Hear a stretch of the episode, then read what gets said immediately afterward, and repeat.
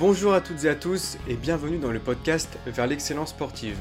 Je m'appelle Johan, je suis étudiant en STAPS et dans ce podcast, je vous invite à vous plonger dans le monde du sport et de la performance à travers des entretiens avec des experts du domaine.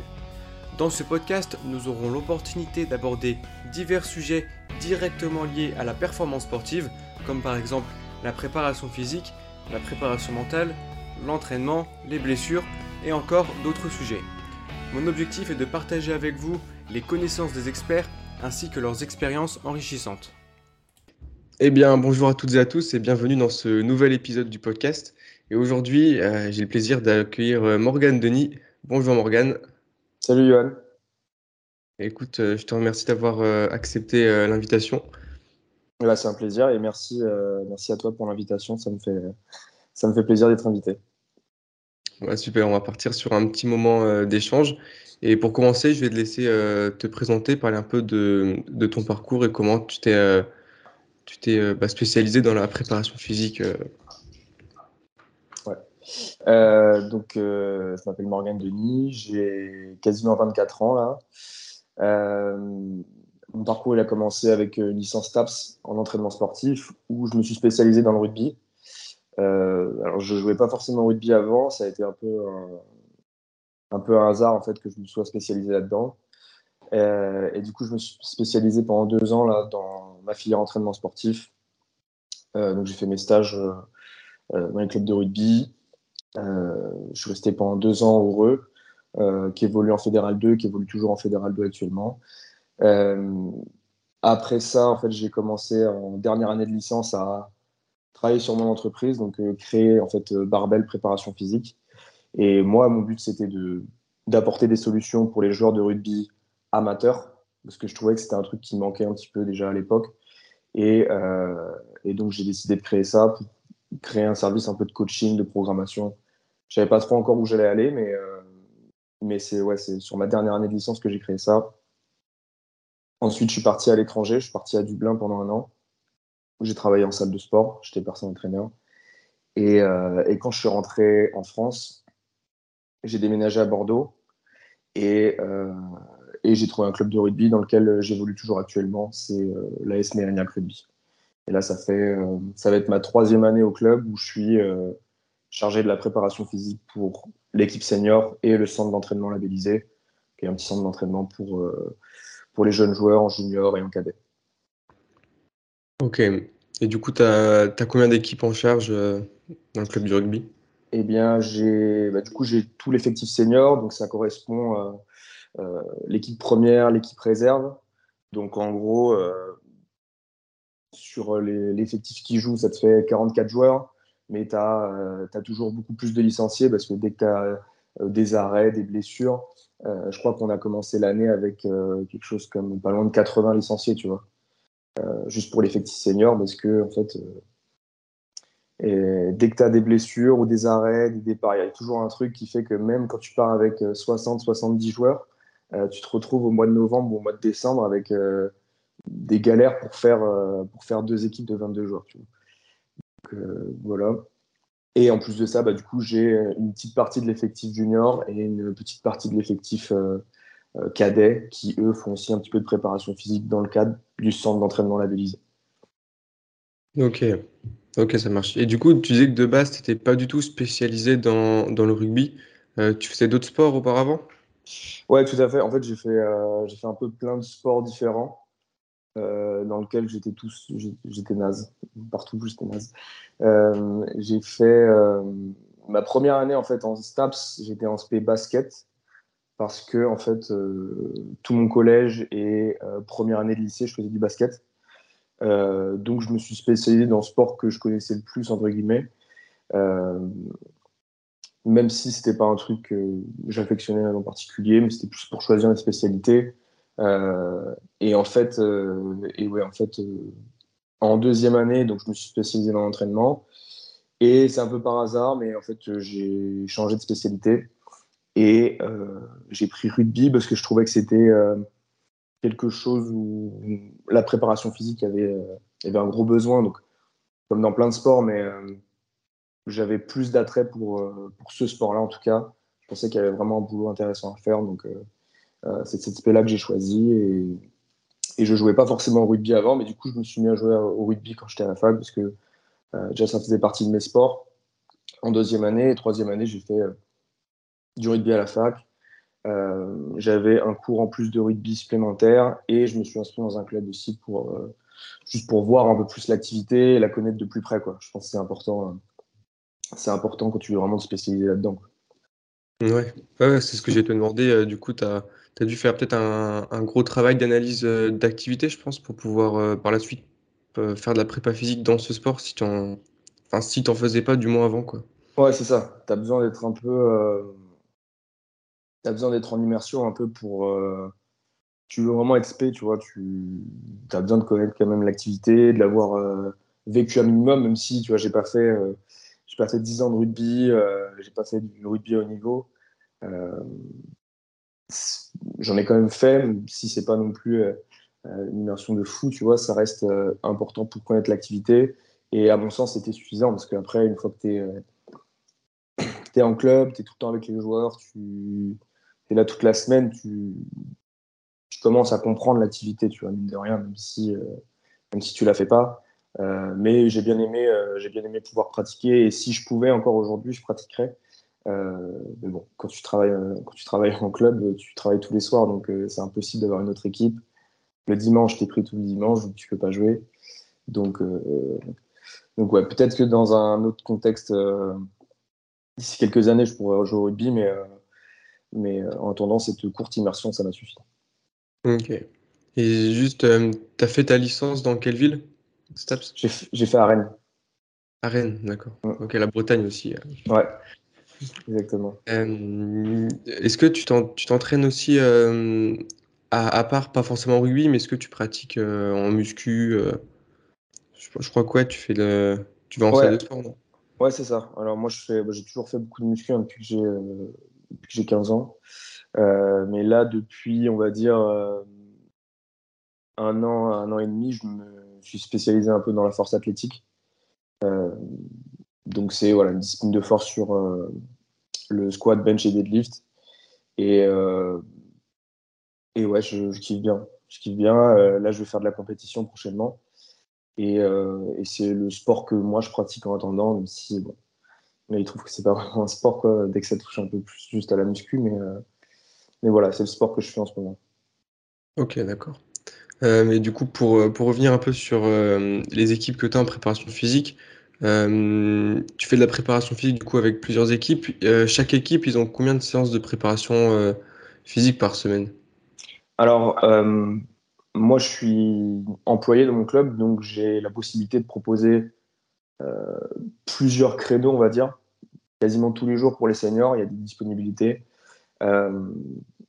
pour les seniors, ce que je programme souvent, c'est en saison trois séances, trois séances semaine. Je pense que c'est le bon équilibre, sachant que eux, ils ont euh, deux à trois entraînements. Souvent, c'est plutôt trois entraînements euh, de rugby par semaine.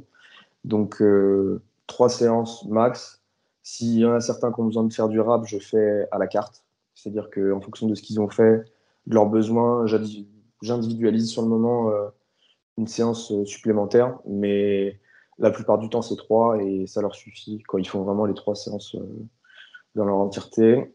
Et pour le centre d'entraînement labellisé, c'est euh, deux entraînements de musculation par semaine, euh, une séance de vitesse sur terrain et il y a un petit créneau pour le conditioning, mais en gros, c'est sur le même créneau que la muscu. Donc voilà, deux pour les jeunes et trois pour les seniors, quatre pour ceux qui aiment, vraiment la muscu. Ok. On va, pouvoir euh, reparler de ça, des, qualités euh, physiques à développer en rugby. Mais juste, euh, du coup, tu arrives, bien à gérer le fait que tu es ton entreprise plus tes, heures de prépa physique avec ton club de rugby, parce que du coup, ça te fait deux activités qui sont, qui sont indépendantes. Tu arrives à. Comment tu fais pour gérer un peu les deux? Bah, C'est-à-dire que je suis pas en plein temps dans mon club de rugby. Donc, ce qui fait que euh, j'arrive à, gérer à peu près la journée, travailler pour mon entreprise. Et le, soir, en fait, c'est mes heures allouées à, mon club, même si, comme il y a pas mal de, euh, de préparation en amont par rapport aux séances, à la planification, toujours ajuster des choses. c'est vrai que ça peut des fois bouffer un peu.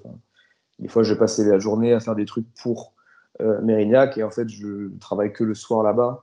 Et donc, c'est des, des, heures, en fait, si je travaille de, de 9h à, 17h sur, sur un truc pour ce club, je vais pas être rémunéré pour, puisque en fait, mon contrat, il, il prend en compte que mes heures là-bas. Donc, c'est vrai que c'est un équilibre à trouver. Mais comme je suis pas en 35-40 heures euh, dans ce club-là, j'arrive, j'arrive à peu près bien à gérer mon temps entre les deux choses en fait. Ok, d'accord. Et du coup, tu proposes quoi? Tu proposes des coachings euh, uniquement en préparation physique avec euh, Barbel Alors, j'ai fait là, l'année passée, là, de, de, juin à juin de cette année, je faisais du personal training en salle. J'intervenais principalement dans un basic fit en fait, où j'étais personal trainer. J'avais un contrat d'un an, euh, mais c'est pas un truc que j'ai voulu continuer parce que c'est, euh, il y avait plein de raisons qui faisaient que ça marchait pas. C'était pas un truc qui me correspondait trop. Donc là, j'essaye euh, vraiment de, de me concentrer à fond sur la prépa physique parce que c'est ce que j'aime le plus. Euh, c'est vraiment de bosser avec des joueurs de rugby, les aider pour leur sport, c'est mon truc préféré. Donc euh, j'essaie de me concentrer sur ça, mais j'ai encore deux, j'ai deux clients en ce moment où c'est des anciens clients que j'ai gardés qui, eux, sont pas du tout spécialisés dans le rugby, mais juste, euh, tu vois, de la remise en forme euh, globale. Et après, c'est euh, un tout petit peu en présentiel pour le rugby pour l'instant, et le reste, c'est en ligne, où en fait, j'ai mes coachings, coaching via le coaching privé Barbel, en fait, qui est mon service d'accompagnement personnalisé pour les joueurs de rugby à distance. Ok, d'accord. Ouais, donc c'est parce que je pense que tu aurais été un plein temps un 35 heures dans le rugby, plus les préparations de séance, tout ça, ça aurait été, euh, ça aurait fait beaucoup, quoi. Donc, euh, ouais. c'est vrai que c'est plus facile. C'est clair, c'est clair, mais c'est pour ça que j'essaye aussi de peut-être d'anticiper un petit peu ça, tu vois, prendre des bonnes habitudes sur euh, mon organisation, euh, par rapport au réseau. Des fois, ça prend du temps, tu vois. Des fois, j'arrive à, je, des fois, je sors pas autant de contenu que je voudrais. Euh, sortir autant de contenu sur euh, les différentes plateformes, euh, alors que j'ai que un 20 heures en fait, euh, un peu plus de 20 heures avec mon club de rugby. donc il faut que je prenne des bonnes habitudes d'organisation au cas où si je si je passe en plein temps à un moment, tu vois, c'est vrai que c'est plus, ça demande plus d'organisation et d'avoir un système un peu plus automatisé. mais bon, pour l'instant, ça me va bien. Ouais, la clé, c'est l'organisation, c'est clair. Et du coup, tout à l'heure, tu parlais des, hum, de, de muscu, de séances de vitesse aussi. Du coup, ça nous, ça permet de parler de, des qualités physiques euh, à développer en rugby. Selon, toi, quelles, sont les, les qualités physiques euh, euh, essentielles ou celles à développer en priorité chez les rugbymen? Je pense que le plus important, c'est ce qui parle à tout le monde, c'est la force. C'est devenir plus fort, ça va déjà donner une base énorme en fait euh, aux qualités athlétiques des joueurs. Euh, tout découle de ça. Donc, euh, si on veut être plus puissant, il faut d'abord être plus fort.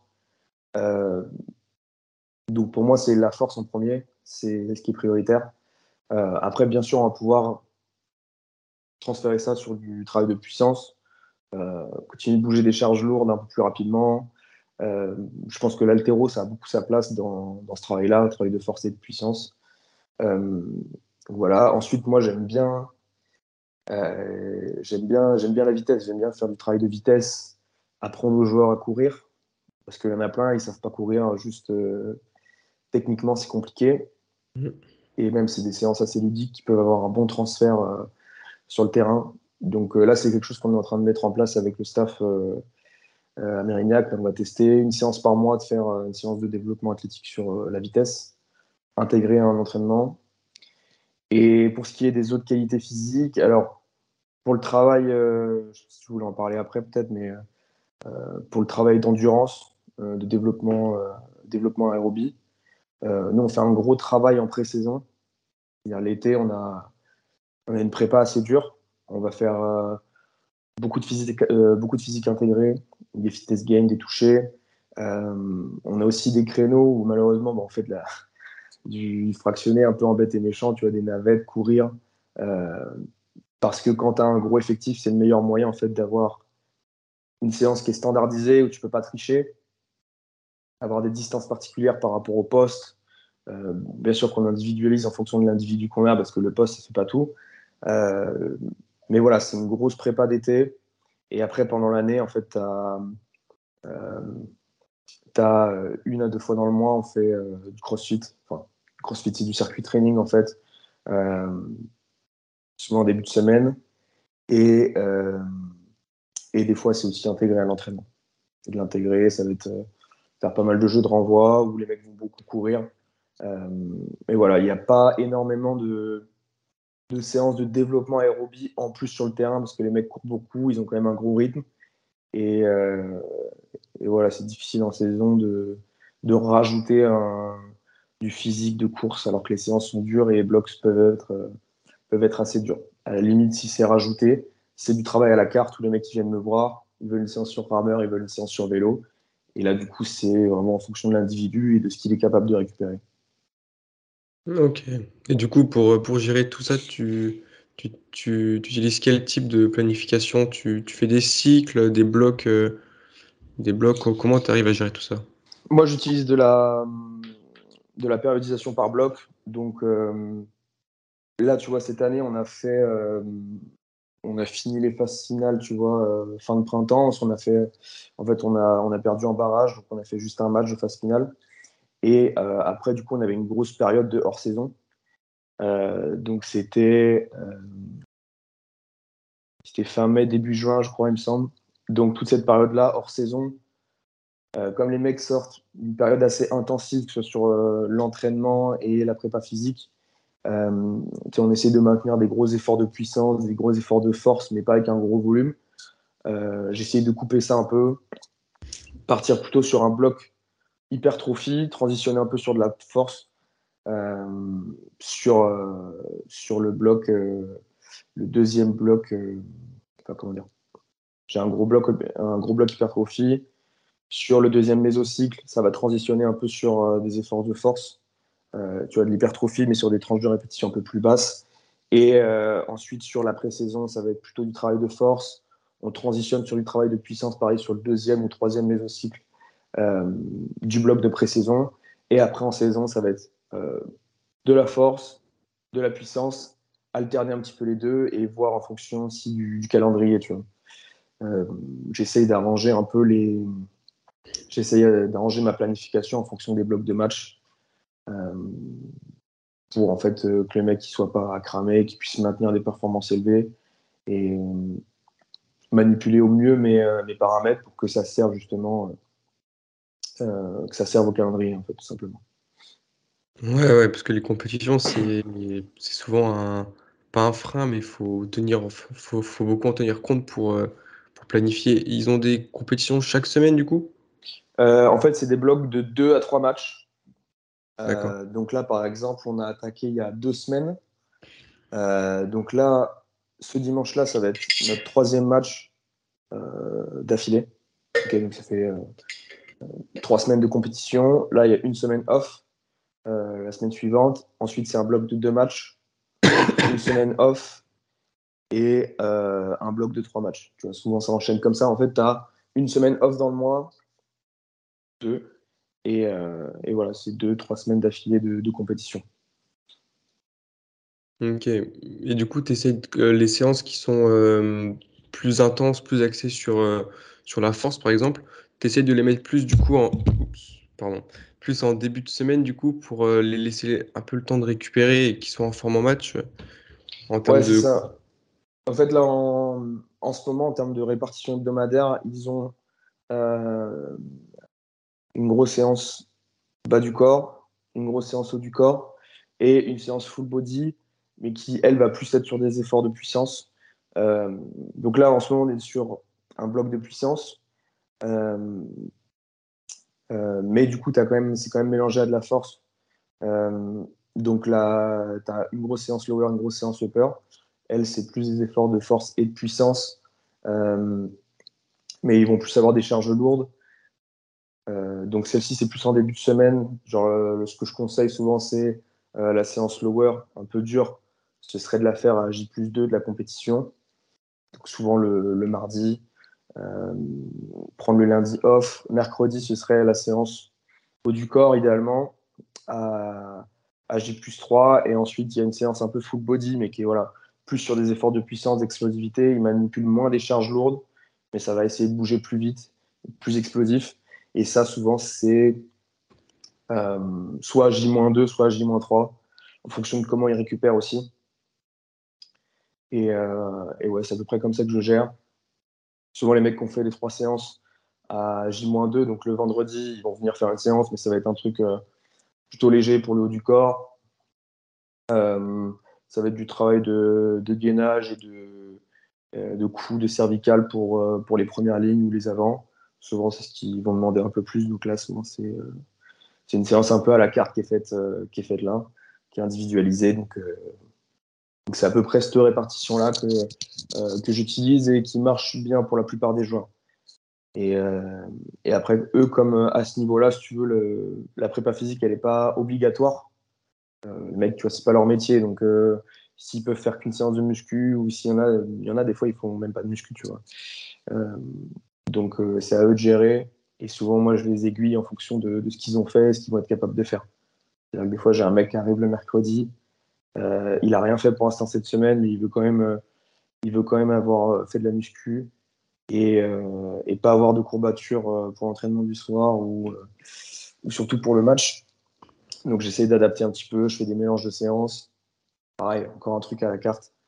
Euh, ça demande un peu de, un de table des fois, mais euh, je pense que c'est le mieux pour, pour les joueurs. Ouais, du coup, tu as beaucoup de d'individualisation à faire. C'est bien que tu en parles parce que je voulais en parler aussi. Comment tu arrives un peu à, à gérer euh, Est-ce que tu arrives à faire des séances individuelles à chaque fois ou alors tu as des séances euh, collectives où il y a euh, peut-être un travail le même travail pour tout le monde, mais avec des charges, par exemple, ajustées pour chacun? comment tu gères? Ouais. Alors, bah, globalement, en rugby, là, surtout en sport co, encore en sport co, je sais pas, peut-être sur des effectifs plus réduits, peut-être que tu peux essayer d'un peu plus individualiser. autant là, au rugby, si tu rien qu'avec une feuille, tu vois, sur l'équipe principale, euh, tu as 22 joueurs, tu vois, avec les remplaçants qu'un joueur, 7 remplaçants, tu peux pas faire 22 programmes. Euh, toutes les 4 semaines, 6 semaines, euh, je change de bloc. Donc, euh, non, il y a une thématique globale. Une thématique globale, donc ça va être ma grosse structure de programme. Ensuite, va y avoir, j'aime bien utiliser des exercices complémentaires, donc ils vont avoir, mettons, une variation de squat qui va être couplée avec une variation de pliométrie, de la mobilité ou un exercice, euh, un autre exercice complémentaire. Ça, je vais séparer avant trois quarts pour avoir un truc un peu plus spécifique au poste. Par exemple, tu vois, mes, mes avants, ils vont avoir un peu plus de travail de cou, euh, plus de gainage avec euh, euh, des charges importantes. Et mes trois quarts, ils vont avoir des trucs un peu plus avec du travail à haute vélocité, en fait. C'est à peu près les thématiques comme, comme ça que je les découpe, même si J'aime bien que mes trois quarts fassent du coup, fassent des cervicales. Pour moi, c'est aussi important. C'est plus la proportion qu'il y a sur la semaine, elle va être un peu moins importante. Et, et donc, c'est comme ça que je découpe. Ensuite, par rapport aux charges, c'est individualisé. Alors, comme ils font pas tout le temps des max et que, euh, et que même si j'établissais des max, je sais pas, toutes les, euh, tous les deux mois ou un truc comme ça, il faut que tu puisses faire passer à tout le monde qui vient à la muscu ça te prend deux, trois séances, c'est pas possible, tu vois. Donc, établir des pourcentages de charge, c'est trop compliqué. Euh, enfin, du moins avec les moyens que j'ai, l'effectif que j'ai. Donc, euh, on se base plus, tu vois, sur euh, une méthode de, de, RPE. Enfin, moi, j'utilise les, les reps en réserve. Euh, c'est un système avec, sur lequel les mecs sont assez habitués. Ça fait deux ans que j'utilise, donc les gars, ils ont cette ils ont intégré cette approche-là, cette culture-là, tu vois, de j'adapte en fonction de, de, mon ressenti, je fais à peu près ce qui est marqué tu vois, au tableau. Donc ça, il se gère à peu près. Et euh, là, depuis cette année aussi, on utilise, euh, j'ai trouvé un tableau, je l'ai installé dans la salle et en fait, on note à chaque bloc quelles sont les performances euh, par joueur sur un exercice donné. Tu vois. En ce moment, ils ont du, ils ont du box squat avec des élastiques, ils ont du board press, et du coup, tu vois, il y a une colonne, squat bench, tu notes un petit peu le nom de la variation, tu vois, et on note qu'est-ce qu'ils ont fait sur un triplé. cette semaine, c'était ça, tu vois. Dernière semaine du bloc, on a essayé de pousser un peu l'intensité. Ils sont allés chercher du 0 à une rep en réserve. Donc, une intensité d'effort perçu assez élevée. On note ce qu'ils ont fait au tableau. Les mecs, ça leur fait plaisir, ça leur fait un peu de compétition et ça permet surtout de suivre un peu. Dire, OK, j'ai fait ça il y a, il y a deux, trois semaines, je vais essayer de faire un peu plus cette semaine. Euh, mais voilà, concernant l'individualisation de la charge, ça se base sur euh, de la rep en réserve plutôt que, du pourcentage. Et enfin, euh, en plus de cette séparation-là, avant trois quarts, il y a aussi, bah, en fait, une, comme je te disais, des séances à la carte c'est-à-dire, si le mec il veut faire une quatrième séance, il a fait toutes ses séances, il récupère bien, il faut lui faire une nouvelle séance. Si un mec, au contraire, il va faire qu'une seule séance et il arrive le jeudi, on joue dimanche, il va falloir faire quelque chose euh, d'adapté pour lui. Et après, bien sûr, bah, tu as tous les mecs, euh, tous les mecs qui ont un pet, euh, qui ont mal quelque part, qui ont pris une béquille, qui peuvent pas faire de jambes, qui ont mal à l'épaule, qui peuvent pas faire de, de pousser dessus de la tête. Et ça, bah, c'est en fait, c'est d'autres paramètres d'individualisation que tu es, obligé de prendre en compte. Tu disais, euh, tu pouvais rajouter des séances s'il récupère bien. Euh, sur quels paramètres tu, tu joues? Quel indicateur te sert à voir si euh, un joueur récupère bien, s'il est un peu fatigué ou, hmm. comment il se sent Alors, nous, à ce niveau-là, on n'utilise pas d'outils de monitoring, même si c'est moi, c'est un truc sur lequel je bosse à côté pour pour éventuellement le mettre en place euh, prochainement. Euh, et si j'utilisais, ce serait, tu vois, euh, une espèce de, comment dire, de paramètre de readiness, en fait, c'est-à-dire en fonction de ses courbatures, son humeur, comment il a dormi, etc. ce sera que j'utiliserai. Mais là, concrètement, on n'utilise pas ça, parce que les mecs, ils peuvent pas, ils peuvent pas me remplir un questionnaire tous les jours et on adapte en fonction pour l'instant. Euh, mais du coup, le paramètre que j'utilise, c'est le joueur. Si le joueur il vient de voir et dit je veux, je veux une séance, je veux faire ça, euh, c'est que lui, il sait qu'il peut la faire et dimanche être frais, tu vois. Euh, c'est que j'utilise. après, pour ceux qui savent pas trop, qui savent pas trop, qui ont moins l'habitude de faire tel ou tel type de mouvement, je vais essayer d'orienter la séance de sorte à ce qu'il récupère le mieux par rapport à moi ce que j'anticipe par rapport à la personne. Un mec qui n'est pas venu depuis deux semaines, il me dit qu'il veut faire un petit peu de, euh, d'explosivité tu vois, pour le bas du corps. Si c'est vendredi, je vais lui mettre un truc vraiment léger parce que je veux pas qu'il ait encore ça dans les pattes le dimanche. parce que même lui, des fois, il sait pas qu'il va avoir plus de courbature. Euh, donc là, c'est vraiment à l'expérience et au profil du joueur. Euh, tu arrives un petit peu euh, à deviner, tu vois, par, par expérience. c'est ouais, c'est ce que, ce que j'utilise en fait pour, euh, pour voir s'ils vont récupérer ou pas. C'est juste de la communication avec le joueur et de, l'expérience un peu par rapport à ça. Et, euh, mais bon, idéalement, on, utilisera des outils de monitoring un peu plus poussés quand, quand on sera à un niveau adéquat, on va dire. Ouais, mais c'est vrai que c'est pas toujours évident, de, surtout les questionnaires, des questionnaires qu'on doit remplir euh, tous les matins avec le sommeil, tout ça, c'est pas toujours, pas toujours évident pour les joueurs. Et du coup, tout à l'heure, tu parlais aussi de ceux qui avaient, euh, où tu un peu plus pour ceux qui avaient des, blessures, des bobos, des trucs comme ça. Est-ce que, euh, par exemple, par, manque de temps, euh, tu établis une, une, routine? Je sais pas si quelqu'un, par exemple, s'est fait, euh, il a une douleur à l'ischio ou un truc comme ça, tu lui fais une routine euh, qu'il peut faire chez lui. Et du coup, euh, tu individualises comme ça des séances pour ceux qui ont des blessures ou pour prévenir des blessures. Et les joueurs, après, ils les font en autonomie. Est-ce que tu fonctionnes un peu comme ça ou pas du tout Ou alors ils le font euh, toujours en collectif, peut-être euh, Alors, tu parles, est-ce qu'ils ont des routines de, de préhab un petit peu ce que tu me disais? Ouais, de préhab, et que du coup, soit ils feraient en autonomie, soit ils le feraient euh, pendant des séances collectives. je sais pas, il y a plusieurs manières de faire en fait, c'est pour ça que je te pose la question. ça dépend. Mais souvent, moi j'aime bien avoir les joueurs avec moi, donc euh, plutôt que plutôt qu'ils me demandent des trucs à faire à côté, j'aime bien qu'ils viennent sur les séances parce que c'est plus facile à, contrôler, à encadrer tout simplement. Euh, et, euh, et, passer ça, en fait, pour de la réhabilitation, des routines de réhabilitation, moi, ils ont des créneaux avec moi où ils peuvent venir. Là, c'est des séances individualisées. Donc, par exemple, pas, j'ai un joueur qui est en fin de rémission d'une déchirure aux ischio, il a fait son kiné. Maintenant, il faut qu'il fasse un peu plus de renfort. Bah, il, peut venir, il peut venir avec moi, reprendre les appuis sur le terrain. Il a des, séances, euh, des séances dédiées en fait, qui sont pendant les temps d'entraînement. Où les mecs, comme ils peuvent pas aller sur le terrain, bah, ils viennent avec moi sur une salle de muscu ou, euh, sur le synthé. mais ce n'est pas, une, pas une routine que je vais leur donner. Genre, tu fais ça de ton côté parce que comme je peux être là, bah, en fait, je, les accompagne sur la séance. Après, en préhab, ils n'ont pas de routine pré-entraînement ou trucs comme ça. Ça va, être, euh, ça va être plutôt du travail qui est intégré à la séance collective. Euh, c'est-à-dire qu'ils vont tous faire un petit peu de, des travail de quoi Des rotateurs ou des pôles, tu sais, parce que souvent, bon, rotateur externe, il y a toujours un, souvent plus un déficit que sur les rotateurs internes. Euh, du travail d'adducteur, des trucs comme ça. Euh, de stabilité de bassin, du coup, tout ça, ça, en fait, ça va être intégré à la séance. Ça va être intégré à la séance pour être sûr qu'il ne manque de rien. Euh, et bien sûr, c'est adapté plus en fonction du poste. On va mettre plus l'accent sur tel ou tel poste. Euh, donc, je ne sais pas si j'ai bien répondu à la question. En termes de routine, ils n'ont pas vraiment de trucs individuels qui font de leur côté. C'est plus un truc que moi, je vais leur donner à chaque fois. Ouais, tu privilégies le, le présentiel, quoi. Un peu, ouais. Ouais. Et bon.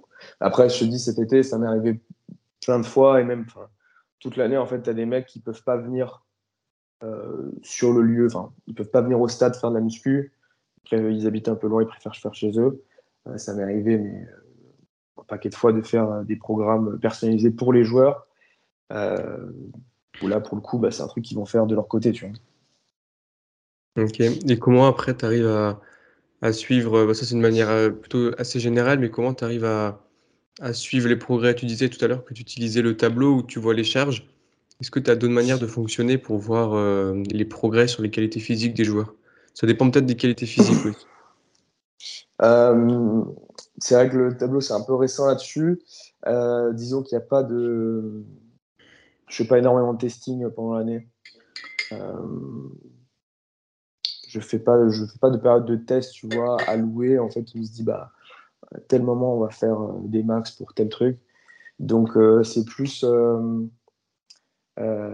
c'est plus du suivi en continu on voit comment ça monte par rapport à la semaine d'avant voilà mais il n'y a pas de pour l'instant à ce niveau-là il n'y a pas encore d'établissement de vraies données tu vois où, les mecs ils remplissent ce qu'ils ont fait pendant la séance etc donc voilà, pas vraiment de vrai système de suivi. C'est plus sur le, centre d'entraînement labellisé, où là, en fait, on prévoit vraiment des semaines de tests. Ça, on change le protocole tous les ans encore. On est encore en, adaptation avec, euh, avec mon collègue qui est, en charge du, centre d'entraînement. Euh, où là, vraiment, on a des semaines, par contre, de, tests alloués. Et c'est plus. Euh, où là, tu as beaucoup plus de suivi. On voit quel temps ils ont fait sur, leur sprint euh, quelle barre ils ont fait euh, euh, sur tel ou tel exercice. Donc, voilà, c'est plus sur le centre d'entraînement labellisé. Là, on peut plus se permettre de prévoir des, bah, des semaines de test, en fait, tout simplement. Et as combien de, je sais pas si, tu sais, mais tu as, combien de joueurs en tout? De joueurs dans le centre d'entraînement et l'équipe senior? En tout, euh, Ou grosso modo. Hein. bah, J'ai dit, la senior, on partait avec une, euh, environ 80 licenciés. Euh, centre d'entraînement, on va dire qu'avec les partenaires d'entraînement qui ne sont pas vraiment sur la liste de FFR, ça fait une quinzaine, voire même une vingtaine de joueurs. Donc, on pourrait, en fait, on pourrait dire comme ça 100 joueurs, mais en fait, c'est pas du tout le cas, tu vois, parce que j'ai pas jamais 80 mecs à la muscu, c'est impossible. Donc, euh, donc euh, je pense bah, pour le centre d'entraînement labellisé, tu comptes une bonne quinzaine de joueurs. Et en tout et pour tout, sur, euh, sur l'effectif senior, tu dois avoir 20-30 mecs, en fait, mais qui viennent, mais à des, à des, comment, à des créneaux différents. tu as les blessés aussi qui rentrent dans ce processus-là de, suivi. Donc c'est assez disparate, mais euh, j'avoue que j'ai jamais essayé de faire le compte euh, complètement, tu vois, entre les mecs qui viennent euh, tous les jours, quatre fois la les mecs qui viennent une à deux fois, il y en a qui viennent plus pour des séances sur terrain, donc je t'avoue que c'est c'est un peu compliqué de mettre un chiffre vraiment, mais c'est à peu près ça l'idée, tu vois. Ça va être 20-30 mecs sur l'effectif senior qui viennent régulièrement et, 15-20 mecs sur, sur le centre d'entraînement labellisé sur les plus jeunes. Ouais, parce que je suis en train de me dire, parce que du coup, les, les, deux, les deux équipes, si je puis dire, ça fait quand même un nombre de joueurs assez conséquent. Du coup, après, pour, euh, on a parlé d'individualisation, de suivi de progrès et tout. Et du coup, tu es tout seul en prépa physique. Du coup, ça demande quand même, euh, comme tu disais tout à l'heure, beaucoup de travail à côté. Du coup, je suis en train de me dire, euh, c'est pas, pas toujours évident, je pense, de suivre tous les joueurs comme ça quand on est tout seul. Ouais, c'est clair. Après, comment. Il y a... Il y a aussi le fait que, tu vois, moi, c'est encore un club amateur. Et en fait, mm. as, tu peux pas te, tu peux pas tu peux pas rendre la muscu obligatoire sur un nombre de, séances. Tu vas dire, euh, ok, bah, les mecs de la première, vous faites minimum euh, trois séances, qui sont titulaires ou qui sont euh, les mecs voilà, qui sont là tous les dimanches sur l'affiche en, en, titulaire. Justement, tu peux pas les obliger à faire de la muscu pour l'instant à ce niveau-là. Bah, vis-à-vis bah, en fait de qu'ils ont un autre travail, qu'ils n'ont pas une rémunération qui leur permet justement de consacrer autant de temps au rugby et du coup tu as moins d'obligations de, euh, de suivi. C'est-à-dire qu'un mec, s'il vient, euh, je sais pas, il vient toutes les semaines à la muscu, tu suis assez bien ce qu'il fait, et en fait, pendant deux semaines, avec le travail, c'est compliqué, il va pas venir, tu vas pas le voir.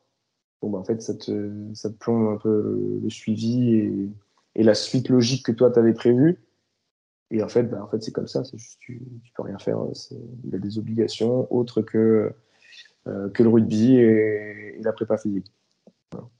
C'est un peu ce... C'est un entre-deux qui peut être un peu bâtard. Euh, euh, tu vois, sur les clubs pro, semi-pro, enfin, pas pro, mais genre amateur, semi-pro, tu as un peu cette ligne qui est. C'est dur à gérer en fait. C'est dur à gérer parce que les mecs ils disent bah non, en fait, là j'ai pas envie de venir cette semaine. Je viens pas. Mais ouais, c'est dommage parce que quand, quand on est prépa, on aime bien voir l'évolution des joueurs, les voir régulièrement, tout ça.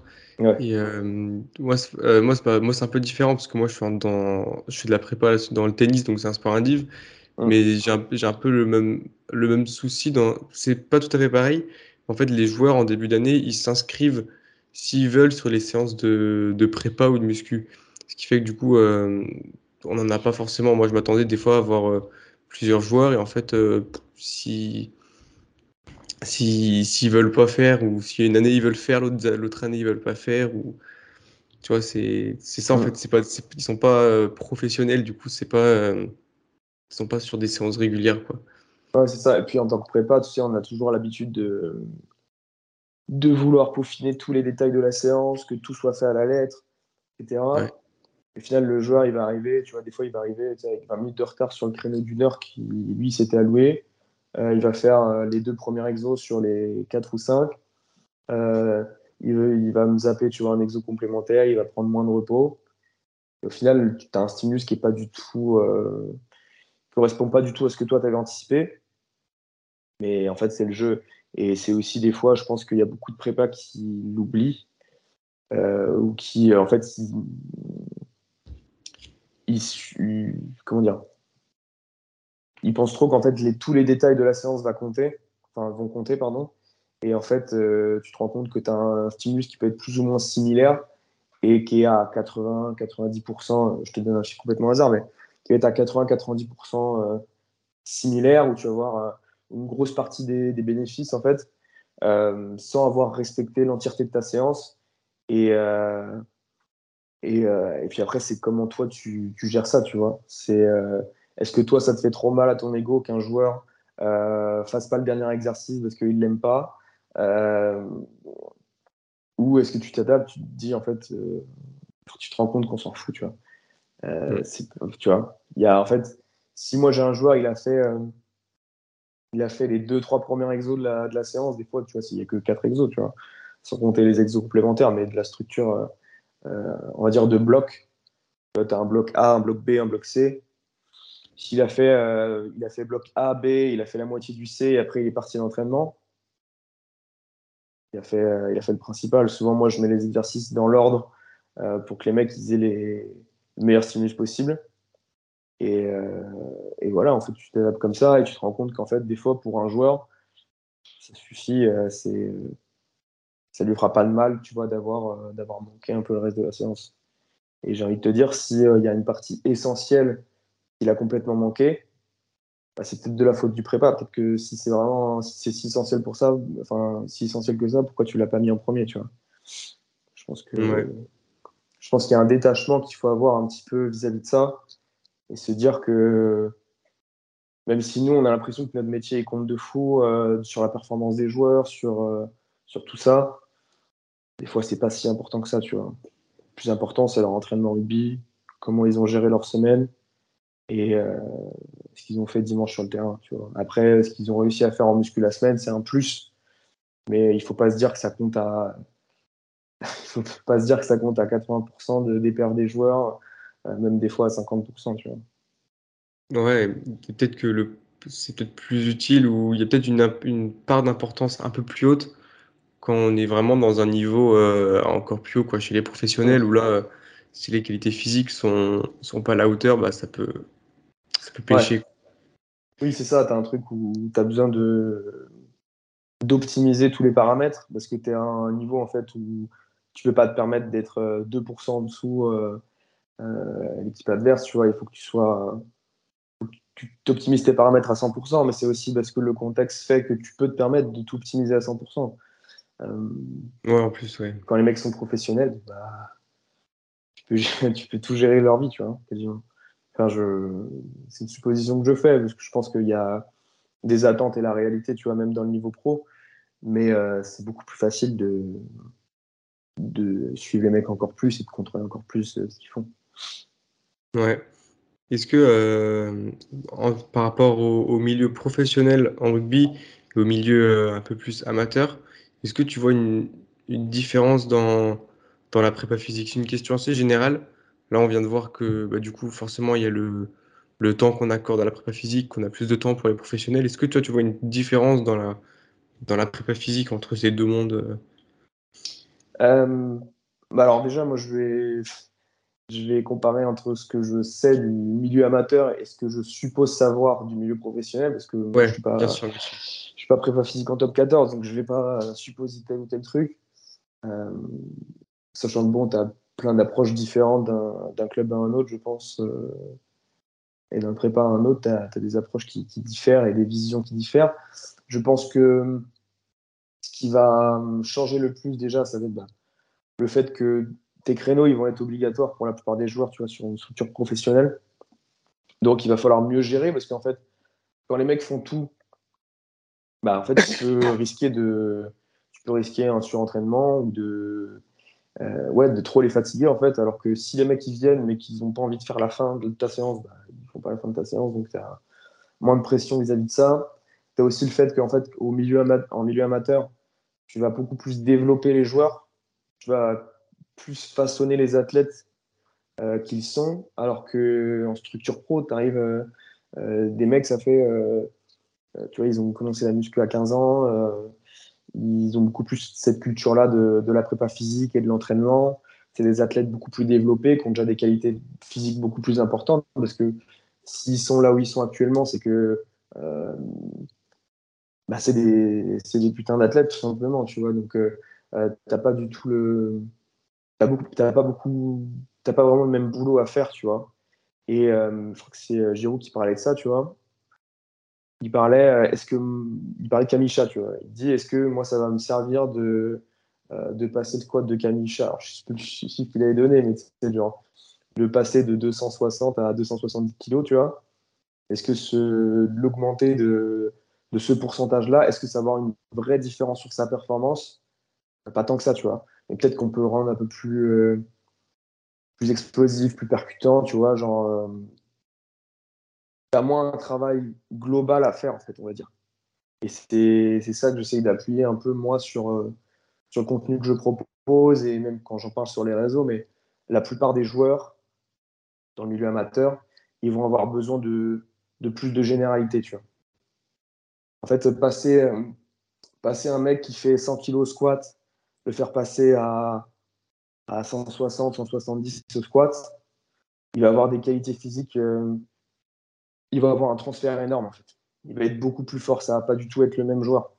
Il va être vraiment plus fort, plus puissant, tout ce que tu veux. Alors qu'un joueur euh, qui passe de, je sais pas, de 250 à 300 kilos, même si c'est énorme en termes de progression, est-ce que tu auras, euh, est-ce que ça va être aussi exponentiel que ça, tu vois, en termes de transfert de qualité? Euh, Peut-être pas, forcément, tu vois. et je pense que c'est ça la différence principale, c'est que dans le milieu amateur, tu peux beaucoup plus développer les joueurs. Et dans le milieu pro, tu arrives déjà avec des mecs très forts, très puissants, très explosifs. Et c'est comment, comment tu rajoutes le 1%, le 2% au mec et pour qu'il soit meilleur et surtout qu'il ne se blesse pas. Alors qu'en milieu amateur, tu as plus de boulot à faire. Quoi. Ouais, parce qu'ils ont eu tout, un travail en amont, eux, quand ils étaient plus jeunes, peut-être en centre de mm. formation, tout ça. Ils ont, ouais, comme tu as dit tout à l'heure, ils ont une culture déjà, je pense, de la prépa physique. Et ouais, mais ouais, c'est intéressant. Du coup, eux, ils essayent de grappiller quelques pourcents, alors que dans le milieu amateur, tu peux euh, augmenter avec un pourcentage un peu plus grand. Quoi. Ouais, c'est ça. Mais du coup, le, le travail va pas du tout être le même, tu vois. je, pense que c'est une des grosses différences. Après, pareil, comme je t'ai dit, c'est c'est de la supposition de, par rapport à ce que je vois et ce que je, pense comprendre du, milieu pro, mais c'est pas le cas. Ok. Euh, je voulais revenir un peu sur, euh, sur la sur l'aérobie, sur l'endurance du rugbyman. Euh, tu en as parlé un peu tout à l'heure. Euh, j'aimerais avoir un peu ta, ta vision là-dessus sur, sur le développement de l'endurance chez, chez le joueur du rugby. Est-ce que tu. Alors, tu l'as dit, du coup, tu faisais beaucoup en pré-saison. Est-ce que tu pourrais développer un peu? Est-ce que tu fais des, des rappels, par exemple, de, d'endurance ou alors uniquement un travail foncier en précision Comment tu, comment tu gères du coup? Bon, du coup, il y a ce gros travail en pré-saison, comme je l'ai dit juste avant. S'il y a des rappels, euh, s'il y a des rappels de, travail physique, euh, d'aérobie ou d'anaérobie lactique, euh, s'il y a des rappels, ça va être en fonction du staff aussi, qui, fonctionne, qui fonctionne pas mal à la périodisation lactique, tu vois. Donc, en fonction de ce qu'a pêché ou ce qu'on a vu par rapport aux dernières performances, il y a le bloc de travail qui peut être un petit peu adapté ou la semaine de travail qui peut être un petit peu adaptée. Et euh, si on sent que les mecs qui sont, qui sont plus trop, euh, qui sont plus aussi bons physiquement, on va peut-être remettre une couche. Euh, et donc plutôt sur du travail de terrain en intégré. Même si ça va arriver en fait de des fois faire un bloc un peu bête et méchant tu vois de 30-30 une minute une minute mais ça va être on va en faire on va quasiment pas en faire tu vois en saison parce que tu as déjà un rythme en fait où les mecs courent beaucoup et t'as pas envie d'avoir de, de, surutilisation de certaines zones, tu vois, genre euh, euh, euh tu vois, des trucs comme ça où les mecs ils ont mal aux pieds en fait. Ils ont mal à vous plantaire, ils ont mal à ton d'Achille, euh, parce que tu cours beaucoup. Euh, tu as des, des, terrains des fois qui sont à chier, tu vois. Tu as des terrains vraiment pourris. et ça, mine de rien, tu vois, ça peut faire du, du dégât, tu vois, sur les articulations. tu vois, un, un, terrain trop sec ou euh, un terrain vraiment gras, tu vois, ça va avoir un impact. En fait, il faut pouvoir le gérer. Et, du coup, tu peux pas mettre des grosses doses de physique toute l'année sur de la course, sur terrain rugby. Il faut varier un petit peu le stimulus. Euh, donc, euh, pour le développement aérobie, en fait, on n'en fait plus trop dans l'année. Si on fait du physique, ça va être un peu plus court, tu vois. et on va utiliser un peu de circuit training. Tu vois, une à deux fois dans le mois, circuit training pour l'effectif où en fait euh, ça se passe en salle de muscu. On sépare avant trois quarts et en fait euh, les mecs ils vont avoir un bloc où on va faire vraiment du conditioning. On va essayer d'enchaîner plusieurs tâches tu vois qui peuvent avoir un, transfert tu vois sur euh, sur l'activité ou juste tu vois un développement musculaire de certains certains groupes qui sont hyper importants. Ça fait du bien de remettre une couche dessus. Et dans ce cadre-là, tu vois, du circuit training, euh, et ensuite, euh, qu'est-ce que je voulais dire? A aussi, bien sûr, bah, les séances à la carte où le mec, ça arrive souvent, hein. un mec, il arrive, bon, il sent que là, en ce moment, il est physiquement, il est à la rue, il a loupé quelques entraînements. Dimanche dernier, il était euh, capot ouvert au bout de 20 minutes. il se dit, OK, là, je manque de physique. Il va venir, faire une séance de physique. Et alors, si tu sens que le mec, il peut faire une séance sur terrain c'est-à-dire tu vois avec de la navette, du changement de direction et que il est relativement frais, tu vois, sur le bas du corps et que tu vas pas engendrer une trop grosse fatigue, tu vois, sur les membres bah, tu peux te mettre une séance terrain où le mec va changer de direction, il va passer au sol, pourquoi pas plaquer un boudin ou des trucs comme ça. Sinon, ça peut être juste une séance tu vois, de vélo, de rameur, où là, en fait, tu vas venir, tu vas travailler le système cardiovasculaire sans trop avoir d'impact sur tes articulations à cause des chocs à répétition, tu vois. Je pense que c'est ça qui est important de gérer pendant l'année. Et en vrai, le plus simple, c'est de faire du rugby, tu vois, sur, euh, sur les fitness games, sur du toucher, où les mecs, ils touchent du ballon, ils courent, ils, ils ont un gros travail cardio intégré au terrain. Je pense que c'est plus cette approche-là que, euh, que moi j'adopterais en saison, du moins. Ok, et du coup, en off, en off saison, tu mets, tu développes les qualités aérobie euh, par des exercices plutôt intermittents ou par des enchaînements en circuit training. Tu fais, tu fais pas tant que ça de, comment, de, d'endurance fondamentale continue pendant, enfin, faible intensité pendant une plus longue durée? Non, non, pas trop, non. Euh, le plus long qu'on va utiliser, ça va être tout le temps de l'intermittent, mais ça va être par exemple, tu vois, du une minute, une minute. Et après, en fait, pas de l'endurance fondamentale, on va dire. Euh, non, non, c'est pas de l'endurance fondamentale, mais on fait, on fait du travail continu sur le travail de, toucher de fitness game, mais ça va plus être une, intensité, euh, une intensité quand même assez soutenue. Euh, l'intermittent, il est intégré à l'activité dans le sens où bah, tu n'es pas tout le temps en train de courir à fond, mais c'est un rythme qui est tellement intense, tu vois, sur, euh, sur ce type de, de séance, que ce soit par rapport aux dimensions du terrain qui sont appliquées ou aux règles qu'on applique, euh, en fait ça va, ça va très vite et ça te permet d'avoir un travail en continu. Tu vois, mettons sur un blog, je sais pas, un match de 4 minutes, et ben ça te fait ton blog physique de 4 minutes, tu vas répéter ça euh, 4 fois, tu vois, tu te fais un petit tournoi de toucher avec 4 équipes. Euh, plus, et ben ça te fait, ça te fait une partie physique intégrée qui n'est pas forcément du travail intermittent en soi, mais qui n'est pas non plus du travail continu euh, basse intensité, mais, euh, qui, est un, travail tout aussi intéressant pour en plus toucher du ballon. Tu. Ouais, en termes de motivation, je pense que chez, les joueurs, c'est une meilleure motive à faire ça plutôt qu'à te faire du, 30-30. Ou... Clairement, ça râle beaucoup moins. Et, euh, et ouais, c'est du jeu, c'est du ballon. Tu, ça fait une différence de fou. Moi, je le vois sur les séances vitesse ou, en réhabilitation, on fait des séances sur terrain. Dès que tu rajoutes un ballon et dès que tu rajoutes une, un contexte, voilà, ou un contexte rugbyistique, les mecs vont complètement oublier. En fait, ils vont soit si c'est une séance vitesse avec des mecs valides et les mecs vont mettre beaucoup plus d'intensité parce que direct, en fait, ils se, projettent dans l'activité, donc ils vont mettre beaucoup plus de gaz. Ou alors, dans un contexte de réhabilitation, les mecs vont un peu oublier la, douleur. Le mec, tu lui as fait euh, faire un changement de direction vraiment abrupt, mais il avait le ballon, il y avait un défenseur. Euh, ça rajoute un contexte où le mec il s'oublie un petit peu, il a un peu moins peur. Alors bien sûr, il faut faire attention parce que tu n'as pas envie qu'il s'oublie complètement euh, vis-à-vis de ça, tu vois. Mais c'est vrai que le ballon, ça rajoute quelque chose d'énorme aux joueurs. Et je pense qu'il faut, faut vraiment pas l'oublier parce que ça, ça peut te, vraiment débloquer un, truc et monter d'un cran en termes, enfin monter d'un cran d'intensité. Ouais, du coup, tu fais, tu le fais pas mal aussi en, vitesse sur, euh, du travail, euh, du coup, un peu plus anaérobie. Ouais, tout à fait. Euh, j'ajoute du ballon, j'essaie de, de, mettre un peu un contexte où les mecs ils vont pouvoir mettre de l'intensité. Ou des fois, si tu n'as pas de ballon ou tu veux pas mettre de ballon, c'est avec du travail de duel. De toujours ajouter en fait cet esprit de compétition que. Mmh.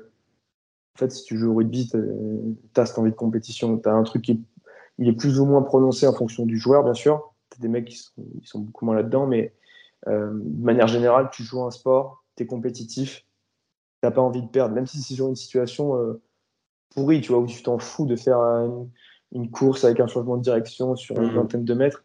Euh, tu mets ça à un joueur, même ceux qui courent vite, qui ont des bonnes qualités, qui sont bons, ils, ils peuvent s'en foutre, tu vois, s'ils peuvent tout seuls. Si tu les mets à faire la course avec un autre, ils n'ont pas envie de perdre, tu vois.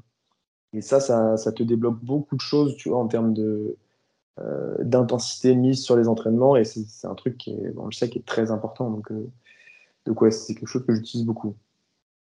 Et quel, type de, d'exo tu mettrais en place du coup pour un exemple, par exemple, pour développer la vitesse chez le rugbyman? En, en, en, intégré, en intégré et en, et en dissocier un peu. Ça ah, dire, avec et sans ballon Ouais, voilà, deux, deux, façons de travailler pour développer la vitesse. Euh, déjà, juste d'intégrer du ballon, ça te fait de la course avec ballon, ce qui n'est pas pareil. Tu ne peux pas utiliser tes bras de la même manière. Et les mecs, à moins qu'ils aient des. Euh, qu'ils fassent les Fidjiens à prendre le ballon à une main, en fait, tu vas avoir une technique de course qui change. Donc, euh, juste d'ajouter du ballon, même s'il n'y a pas de passe ou de libération, ça va te, ça va te, te permettre d'avoir quelque chose de différent et de plus spécifique. comment j'intégrerais? Eh bien, sans ballon, ce serait tout simplement faire une course à haute intensité avec un changement de direction ou de rythme. Tu vas devoir freiner, réaccélérer. Euh, euh, donc, par exemple, moi, j'aime bien utiliser euh, ce qu'on appelle le sprint en L, où les mecs ils courent. J'indique une couleur et une direction. Tu vois, je tends la main avec un plot et ils doivent finir bah, du côté et dans l'axe que j'ai donné. Tu vois. S'ils vont d'un point A à un point B, ils doivent finir. Tu as trois points C différents. Tu sais qu'ils vont faire le changement de direction au point B, et tu changes l'angle de la course sur lequel ils finissent. Ça, ça peut être un truc, euh, voilà, un truc assez facile à intégrer sans ballon, euh, où tu travailles sur la vitesse de réaction, la capacité à freiner, changer de direction euh, rapidement. et après, j'ai déjà utilisé, bah, par exemple, une déclinaison de ce truc-là. Ça va être euh, le joueur qui travaille, il part de dos par rapport à moi. J'indique juste un côté sur lequel, euh, sur lequel le joueur va finir à un binôme. Il lui passe le ballon, le mec part. L'autre derrière, il sait exactement où est-ce qu'il va finir. il va venir se présenter en fait une fois qu'il a fait son changement de direction euh, pour une passe, tu vois, soit, soit à l'intérieur, soit à l'extérieur.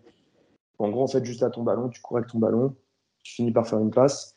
Et euh, tu vois, ça peut être euh, un moyen un peu plus, euh, un peu plus pratique et contextuel d'intégrer de la balle et de la vitesse. et après, ça peut être, ça peut être, être, as plein de combinaisons en fait. tant que tu as du travail avec ballon, tu peux ajouter juste un défenseur, un changement de direction. C'est assez simple et c'est juste ta créativité qui va limiter le truc. Quoi. Est-ce que euh, ah, tu fais euh, avant des séances de vitesse comme ça, quand il y a des changements de direction et, des euh, ou qu'il pourrait peut-être y avoir un peu plus de contraintes au niveau comment au niveau des genoux, tu vois, parce qu'un sprint en ligne droite et un sprint avec un changement de direction, ça demande des appuis et, du coup potentiellement peut-être un, un, risque de blessure. Est-ce que tu mets en place un échauffement spécifique avant des, un travail de vitesse pour limiter le risque de blessure au niveau des, tes articulations Ouais, bien sûr. Euh, bah, en fait, tu vas avoir ton échauffement un peu classique, tu vois, pour travailler au, au travail de vitesse. Tu montes progressivement l'intensité, tu vois, donc ça va être euh, des gammes, euh, des gammes, un peu de technique de course, tu vois, des trucs que je prends de la clé.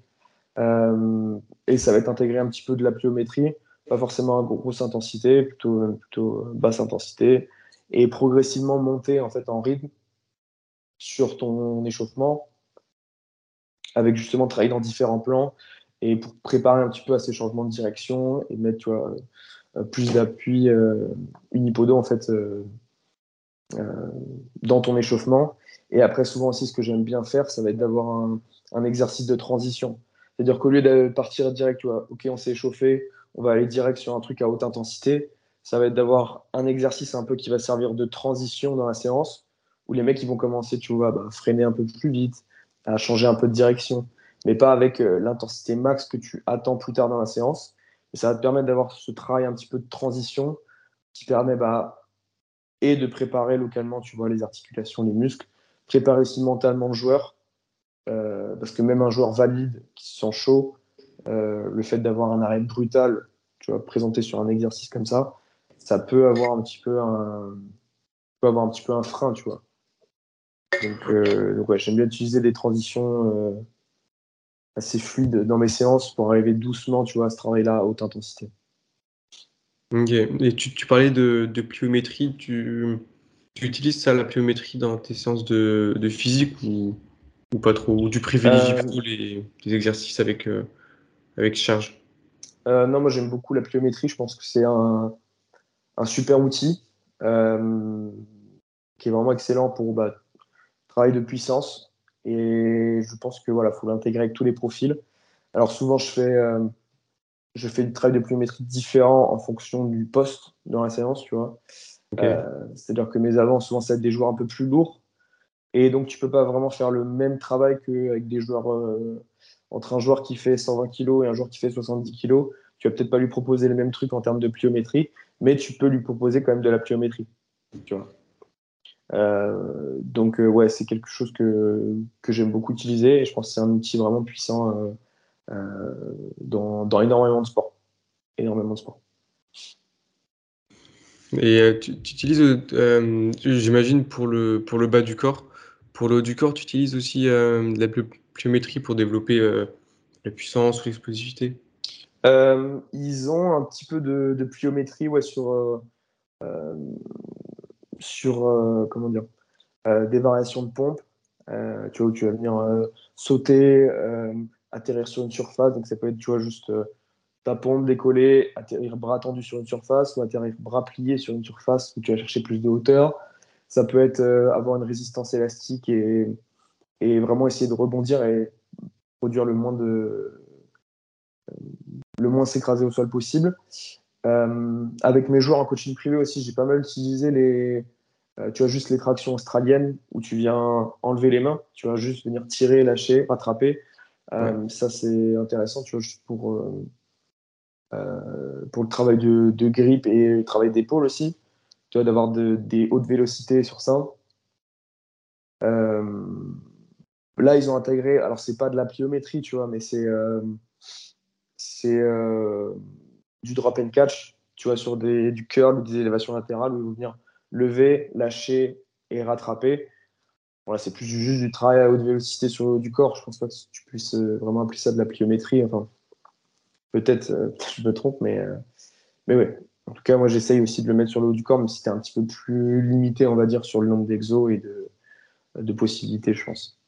Ouais, et oui, j'ai déjà vu cet exercice où tu fais un exercice, tu lâches les poids et tu les rattrapes tout de suite. Mm. Euh, c'est quoi l'objectif de ce type de travail par rapport à un exercice classique? Bah, Ça va te permettre de travailler en fait tes muscles et tes articulations, mais sur des contraintes avec une vélocité plus importante, tu vois, qui va être un peu plus euh, euh, bah, spécifique à l'activité finalement, dans le sens où en fait, euh,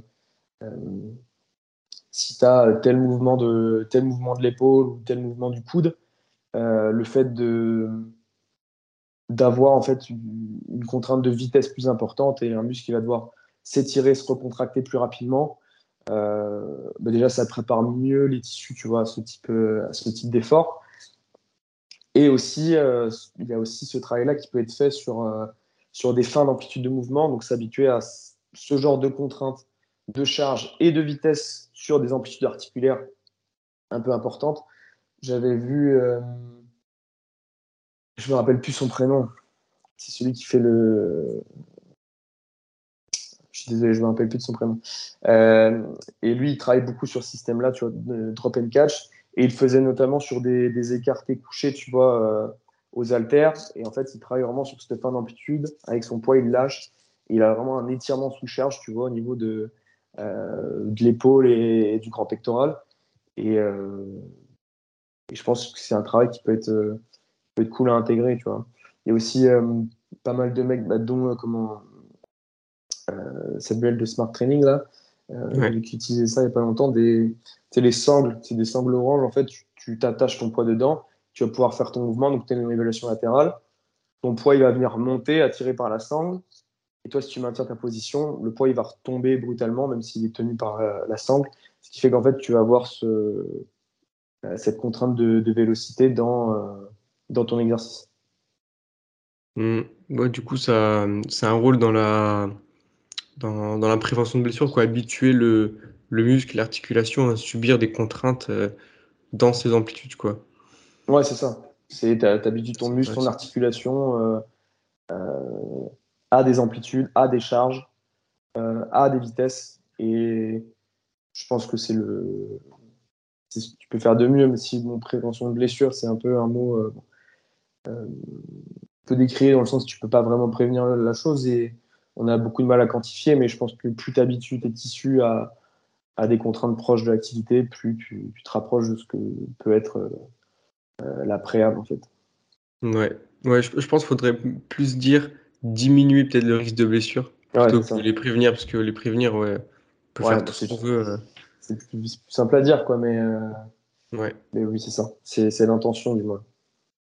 Ou alors, euh, même, bah, c'était euh, Samuel aussi qui ça dans un, dans un des podcasts, je crois.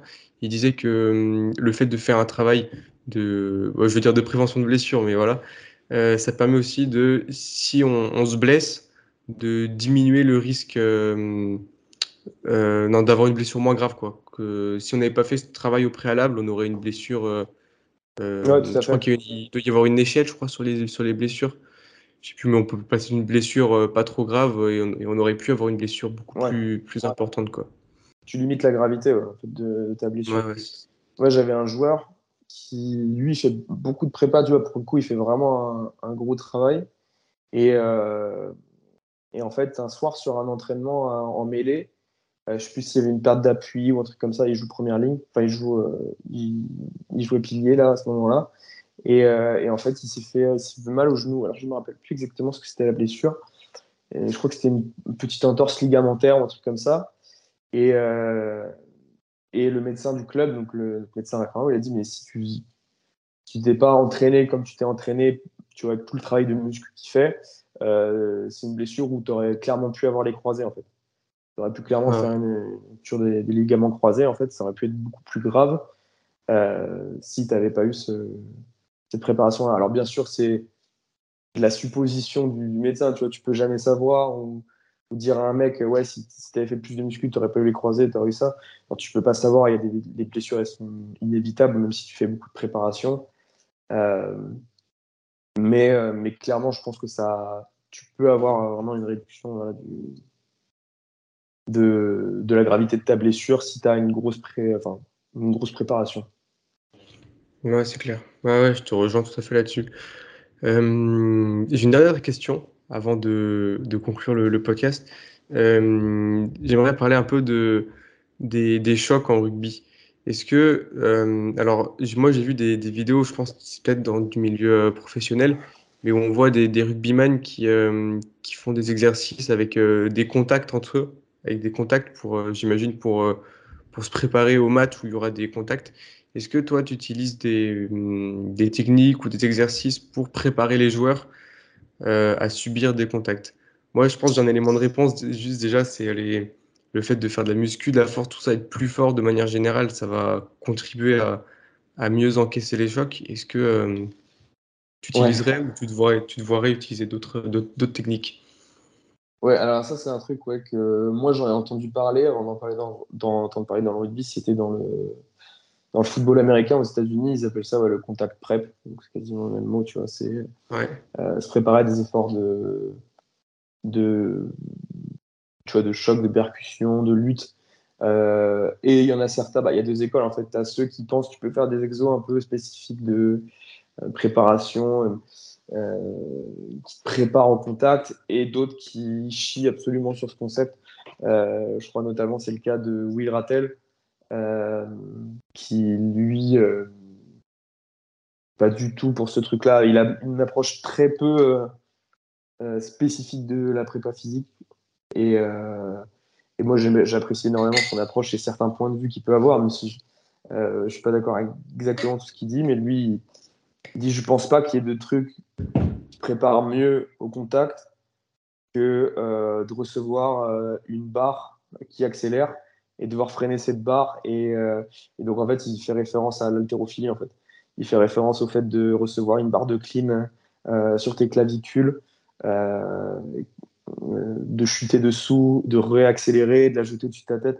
lui, il pense pas qu'il y ait de meilleure préparation ou d'exercice spécifique sur ça. Moi, je pense que ce qui prépare le mieux au contact, déjà, c'est le contact, c'est d'avoir fait du plaqué régulièrement.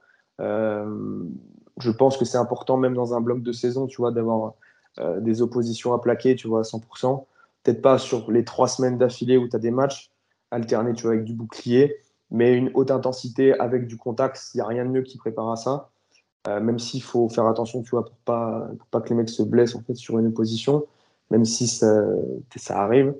Euh, et ensuite, pour le côté sécurité, bah, bien sûr, comme tu l'as dit, il y a la muscu être plus fort, plus résilient, et notamment le travail du cou, tu vois, dont on n'a pas trop parlé là, pendant cette heure-là, mais le travail du cou, le travail cervical de la nuque, c'est c'est hyper important pour ces contacts-là, tu vois, cette préparation à euh, me préparer à rentrer dans un type à, telle vitesse. Le mec en face de moi, il fait 120 kg. Euh, bon, si j'ai pas un coup qui tient à peu près en place, dès qu'il va y avoir un choc, je peux me mettre à risque en fait. Et donc, j'utilise pas, pour répondre à ta question, j'utilise pas d'exercice particulier de euh, préparation au combat où il y aurait des exercices spéciaux de lutte, trucs comme ça.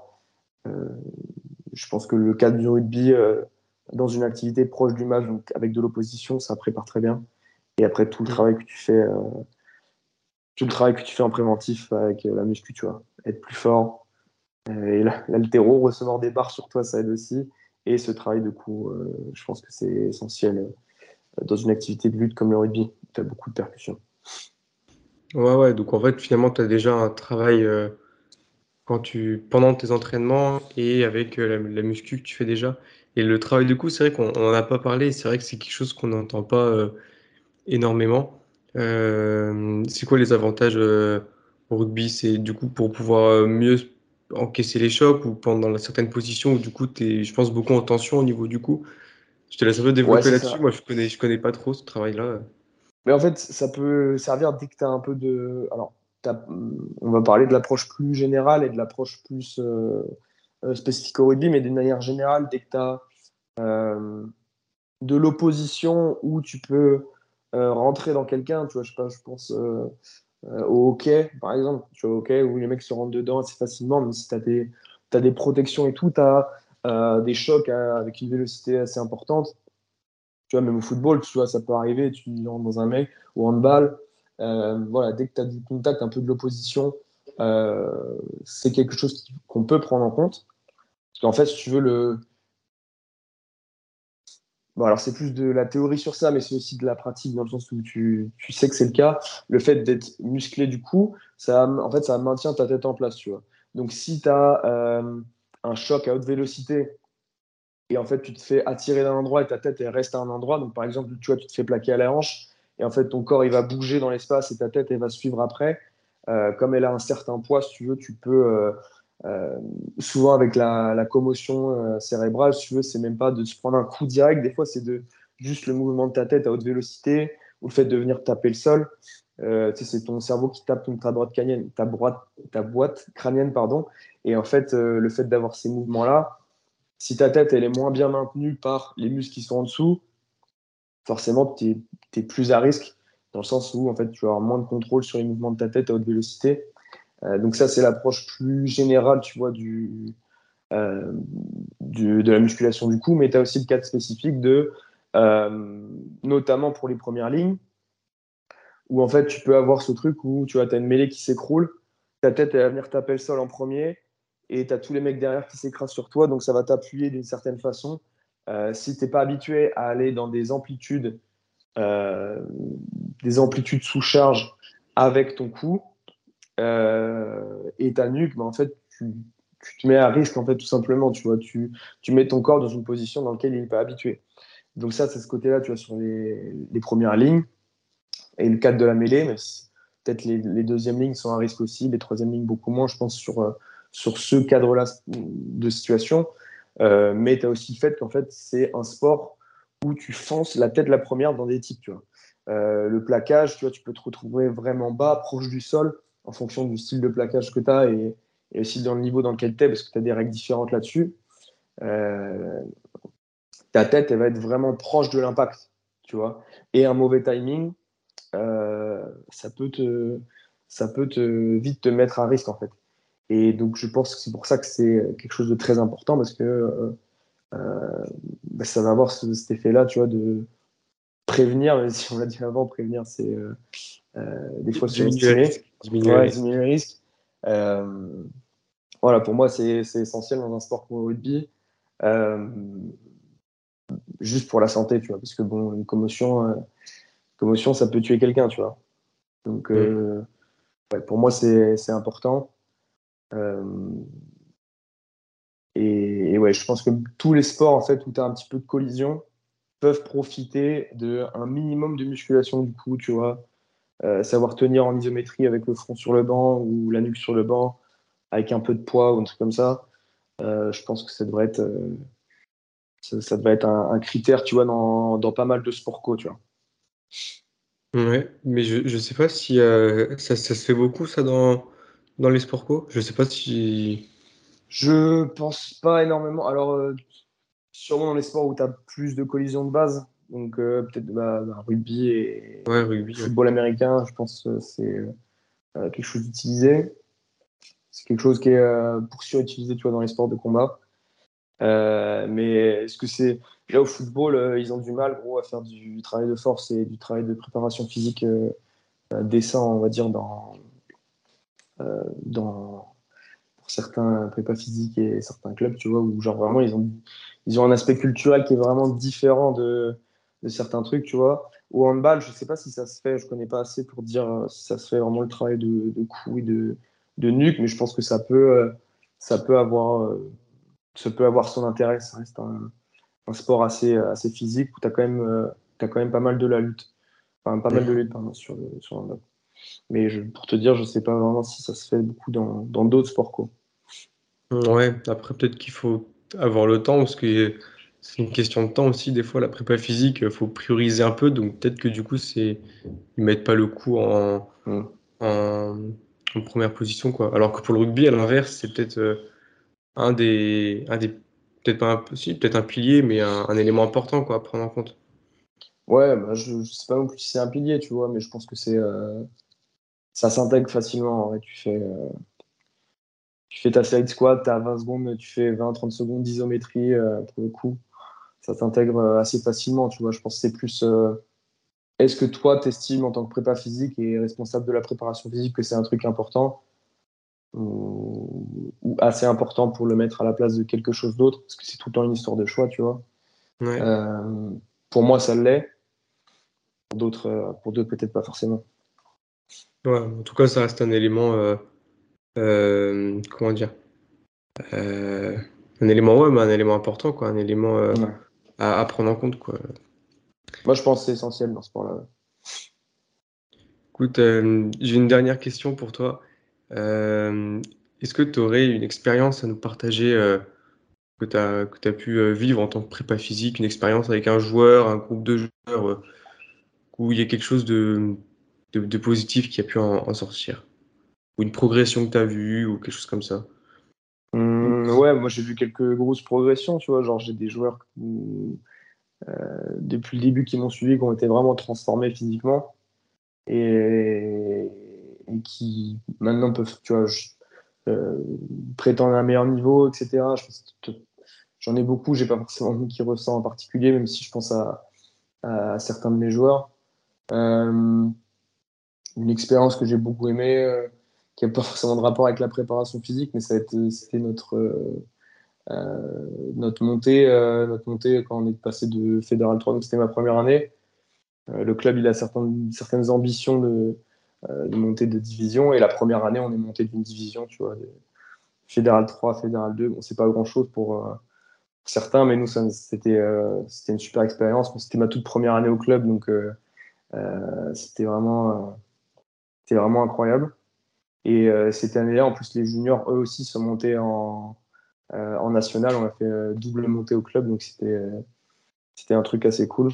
Et, et je pense que c'est ces moments-là un peu de, de cohésion de groupe en fait qui font que j'apprécie tout, particulièrement le rugby parce que tu as, vraiment cette, sensation d'adhésion à un groupe où tu vis des trucs ensemble, tu gagnes ensemble, tu, on gagne ensemble, on perd ensemble.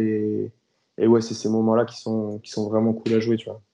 C'est vraiment euh, un truc que tu trouves, euh, euh, tu trouves difficilement ailleurs. Ok. Ouais, ok, intéressant. J'ai juste une question qui, qui, me revient que je voulais te poser, mais que j'ai zappé. Est-ce que tu, tu continues de, de, de, te former sur la préparation physique et quel, par quel moyen? Euh, par ah, quel rien, moyen? rien, à voir, hein, je change un ouais. peu. Mais... Non, pas de souci. Euh, ouais, j'ai beaucoup envie de continuer à me former. C'est-à-dire que moi, j'ai fait juste une licence, j'ai pas fait de master que je voulais, euh, je voulais travailler. Mais là, je, euh, cette année, je vais essayer de suivre des formations en ligne. J'ai pas forcément de, de conseils à donner sur ça parce que je pense pas être le mieux placé pour avoir fait. J'ai pas fait assez de formation, si tu veux, pour, pour dire je, conseille ça ou ça pour, pour aller chercher. Mais après, bien sûr, moi, je fais du travail de, de fond, tu vois, sur euh, juste la lecture. J'essaie de lire, euh, j'essaie de lire pas mal, tu vois, consommer du contenu, etc. Mais j'aimerais bien avoir un bagage supplémentaire tu en termes de diplôme et de certification. Et cette année, pour sûr, je vais passer des certifications, tu vois, plus à, distance.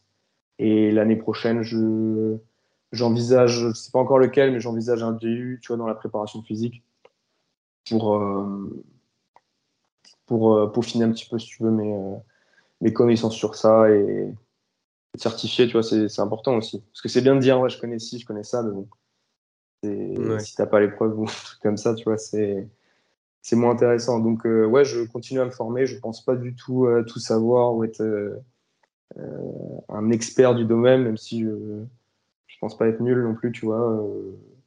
Je pense que c'est toujours important de continuer à apprendre, tu vois. Tout le temps, tout le temps, tout le temps. Donc, euh, voilà, c'est ça mes axes. Lecture et, et, euh, l'année prochaine, encore une formation universitaire, peut-être. Prépare formation, genre, il y a les formations ouais, euh, fédérales, tout ça, où tu as un diplôme à la fin. Ça, où, je pense aux, yeux des gens, c'est ça, on gagne en crédibilité, mais aussi, quand je posais la question à d'autres personnes là, sur, mes, sur le podcast, qui parlent de, de lecture, de, de podcast aussi, tout ça, des trucs euh, gratuits, entre guillemets, enfin gratuits, euh, euh, les livres, c'est pas gratuit, mais des, Mm. c'est pas des, t'as pas un diplôme à la fin, mais ça peut t'apporter énormément de, de Ouais. connaissances. Ah, c'est clair. Et je pense que je pense que c'est ouais, c'est le truc le plus facile. Et je pense que t'as aucune excuse pour le coup de euh, par rapport à ça. Tu vois, même les livres, comme en, en étant étudiant, je sais que tu peux avoir accès à, à certaines bibliothèques en ligne, certains répertoires. Moi, je me rappelle quand j'étais à la fac, j'avais le droit à un truc en fait où tu pouvais avoir des tu avais le droit à une base de données. En fait, certains livres étaient sur une base de données qui permettait d'avoir accès à, à des livres gratuitement grâce à tes codes d'étudiant en fait. Et, euh, et en vrai, tu peux, ça se fait assez bien. C'est une question de, de choix aussi de, que tu mets dans ton budget. Mais tout ce qui est gratuit, bien sûr, podcast, YouTube, tu peux apprendre, tu peux apprendre un paquet de trucs. Tu peux apprendre un paquet de trucs. Mais après, le problème avec ça, c'est que même si pour moi ça a énormément de valeur, c'est pas un truc que tu mets sur ton CV derrière. Tu vois. Moi, j'ai écouté euh, 1000 heures de podcast euh, sur la prépa physique. Bon, euh, tu, tu, mets pas ça à côté de tes diplômes, un truc comme ça même si ça te fait de toi quelqu'un de meilleur, c'est pas forcément un truc qui va être euh, reconnu derrière. Mais ça veut pas dire que ça ça a pas de valeur non plus. Euh, ça, je, je l'avais mis sur, sur, sur mes lettres de motivation pour les masters. J'avais j'ai dû me dire euh, que, que je continue à me former à côté avec des livres, des podcasts. Euh, Genre juste Ouais. une petite phrase comme ça. C'est important, hein. ça- c'est important de le dire. Ouais, hein, ça, ça franchement, peut- euh, donc, euh, et puis, c'est surtout important de le faire. C'est important de le faire. euh, pas forcément hyper simple. Moi, j'essaie là en ce moment de lire, euh, j'essaie de lire euh, deux livres par mois, tu vois. Et bon, c'est pas tout le temps euh, le plus facile. Euh, surtout quand tu lis de la prépa physique, enfin, les gens qui lisent des bouquins sur la prépa physique, ils savent que c'est.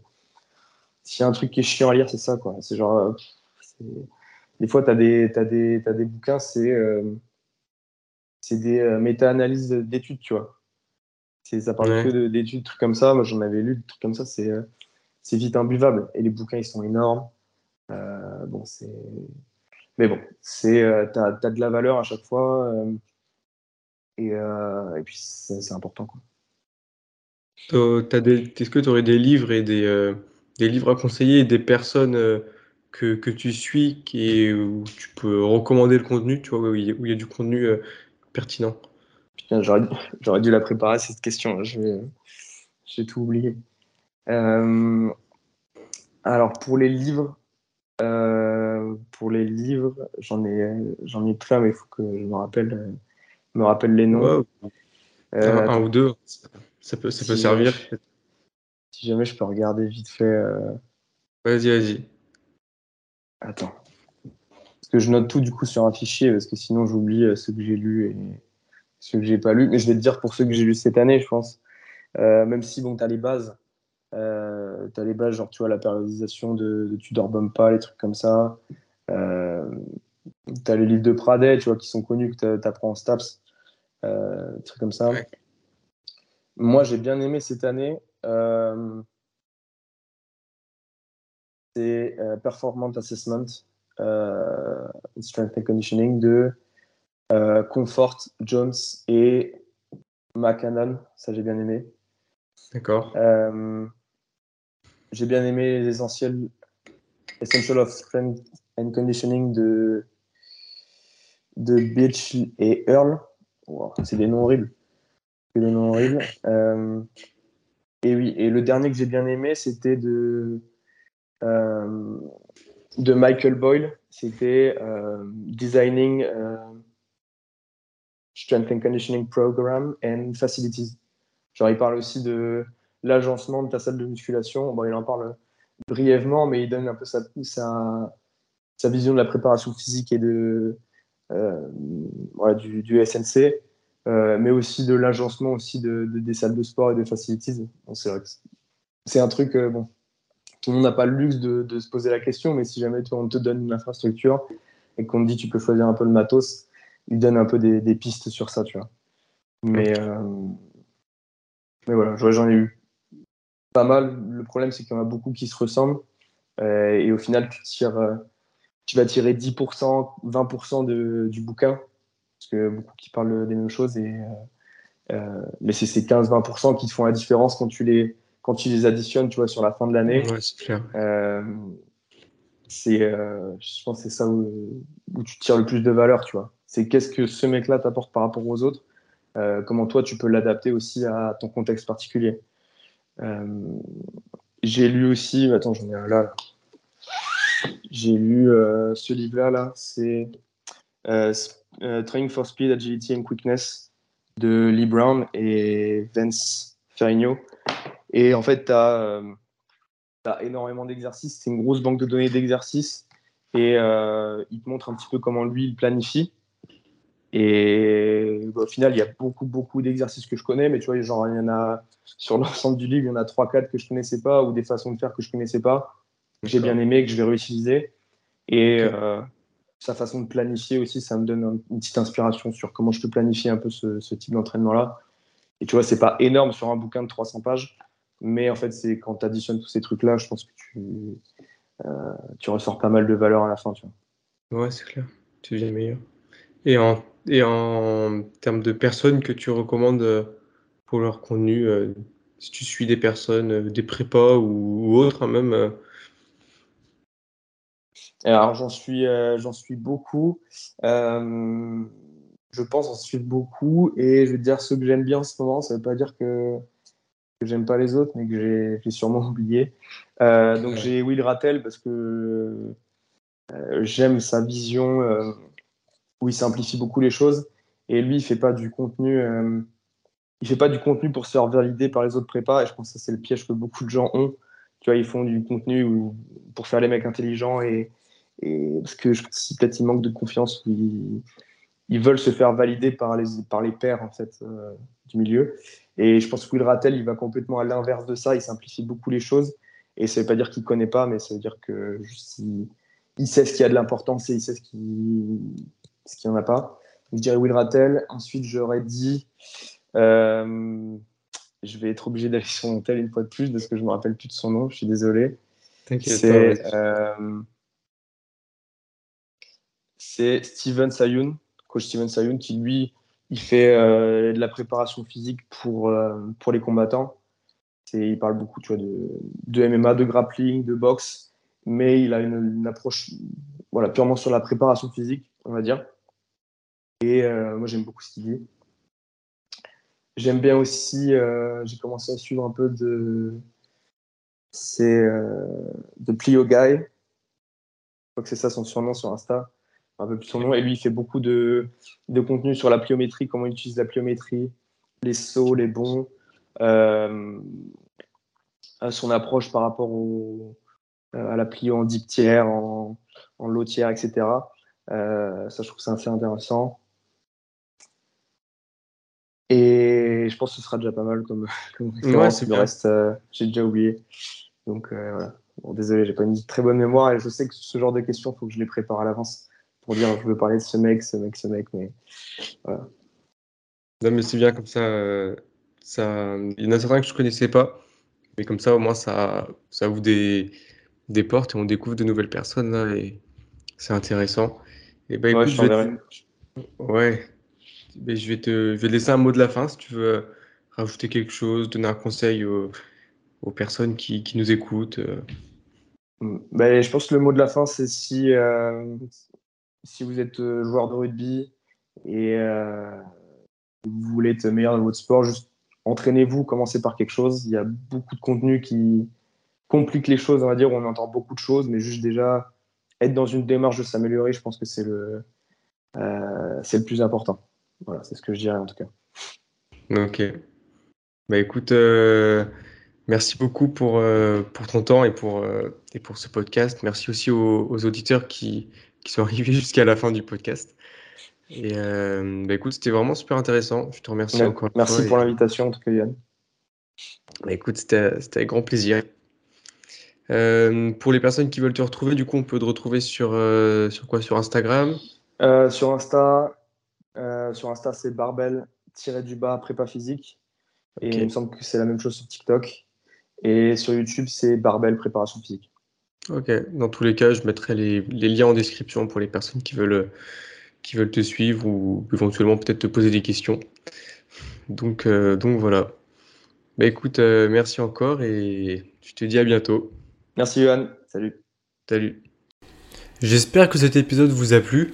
Si c'est le cas, je vous invite à vous abonner, partager l'épisode et laisser une évaluation au podcast.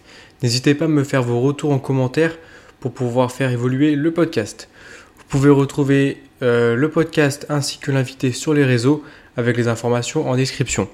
Je vous remercie pour votre écoute et je vous dis à très bientôt pour un nouvel épisode.